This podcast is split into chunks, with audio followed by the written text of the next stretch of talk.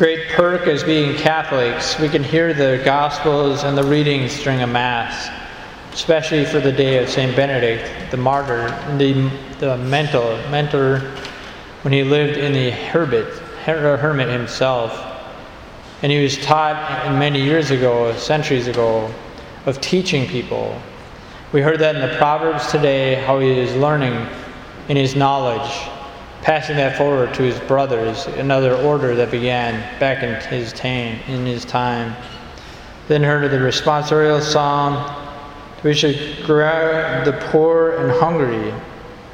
How do we do that today for ourselves? Or when Jesus Christ is hearing from St. Peter that who you give from everyone and follow you.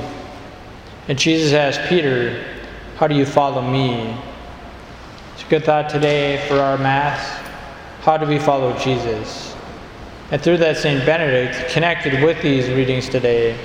Some of the two words that he said often in his rule was work and pray.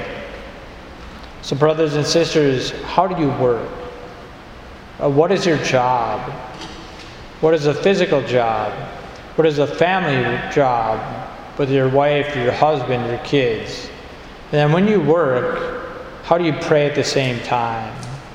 This is a great day for us to ask for the intercession of St. Benedict, to ask he can pray for us, that we too many centuries later, that today perhaps we can work and pray together in our hearts.